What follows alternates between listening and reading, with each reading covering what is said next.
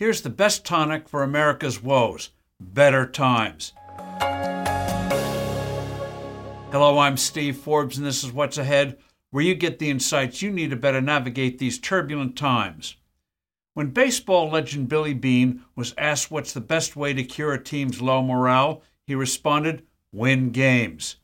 U.S. morale is low thanks to a malignant cancel culture, a struggling economy heading into stormy waters, a political and legal system where too many practitioners believe in an anything goes approach that has become dangerously toxic, an increasingly abusive, intrusive, and authoritarian government, and a floundering foreign policy in a more dangerous world.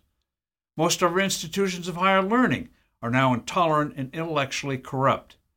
There's no silver bullet for many of these and other woes but experience has demonstrated that a buoyant economy where innovations are allowed to flourish does wonders in having people's minds focused more on opportunities than problems. Optimism grows. Pessimism becomes increasingly the province of chronic sourpusses. Other than brief periods such as 2017 2019, the economy in this century has been performing way below its potential. If historical averages of growth had been maintained, typical household incomes would be tens of thousands of dollars higher today. What's to be done? Get the economy growing. And the formula for this is simple slash tax rates, stabilize the value of the dollar, restrain spending, and throw out unnecessary rules and regulations. In other words, the exact opposite of what governments here and abroad are doing. Why are these leaders so historically obtuse is astonishing. Bad ideas, I guess, are like cockroaches, they never disappear. Take a look at the 1980s and 1920s for good examples.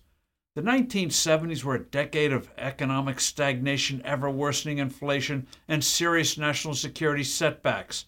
Amazingly, the Soviet Union was seen as the ascendant power, while U.S. morale was mired in malaise. Our military was in tatters, with many members of our armed services surviving on food stamps. In the 80s, a new president, Ronald Reagan, cut tax rates, reduced regulations, curbed government spending, and rapidly rebuilt the military. Running for re election under the slogan, It's Morning Again in America, Reagan won every state but one. In a few years, the Soviet Union collapsed. The 40 year Cold War was won. The 1920s, known now as the Roaring Twenties, were anything but at the start of that decade. After World War I in 1918, the U.S. suffered an inflation far worse than anything we've recently experienced, followed by severe economic downturn. Race riots raged that killed hundreds. Domestic bombings by anarchists and revolutionaries were frequent. A pandemic, far more deadly than COVID 19, swept us and the world. The Republican ticket of Warren Harding and Calvin Coolidge won a landslide in 1920 under the banner of returning the nation to normalcy. Coolidge succeeded Harding, who died early in his first term. But tax cuts, spending cuts, and deregulation were relentlessly pursued. The economic depression ended and the economy boomed.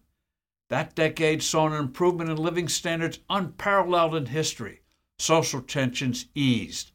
We must hope that in next year's election we'll get a president in the mold of Reagan, Harding, and Coolidge.